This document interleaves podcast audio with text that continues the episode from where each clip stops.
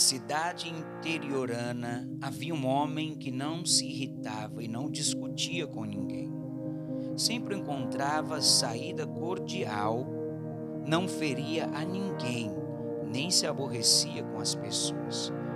Morava em modesta pensão, onde era admirado e querido.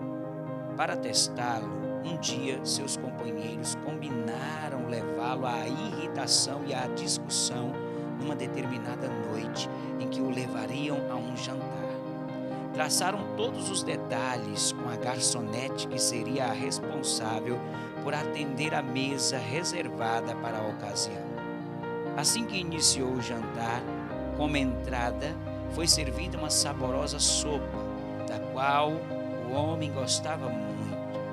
A garçonete chegou próximo a ele, pela esquerda, e ele prontamente levou seu prato para aquele lado, a fim de facilitar a tarefa de servir. Mas ela serviu todos os demais, e quando chegou a vez dele, foi para outra mesa. Ele esperou calmamente e em silêncio que ela voltasse. Quando ela se aproximou outra vez, agora pela direita, para recolher o prato, ele levou outra vez o prato em direção da jovem, que novamente se distanciou, ignorando-o. Após servir a todos os demais, passou rente a ele, assintosamente, com a sopeira fumegante, exalando saboroso aroma.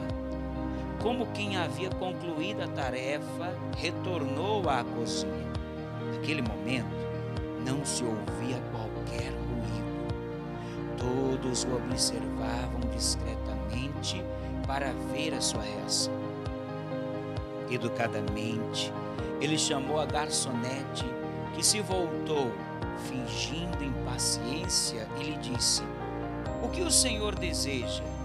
Ao que ele respondeu naturalmente: A senhora não me serviu a sopa. Ele olhou para ela, olhou para o prato vazio e limpo ficou pensativo por alguns segundos. Todos pensaram que ele iria brigar. Suspense e silêncio total. Mas o homem surpreendeu a todos, ponderando tranquilamente. A senhora serviu sim, mas eu aceito um pouco mais. Os amigos, frustrados por não conseguirem fazê-lo discutir e se irritar com a moça, terminaram o jantar, convencidos de que nada mais faria com que aquele homem perdesse a compostura. Esta história, ela nos mostra a importância de uma pessoa ela ser mansa diante das circunstâncias adversas da vida.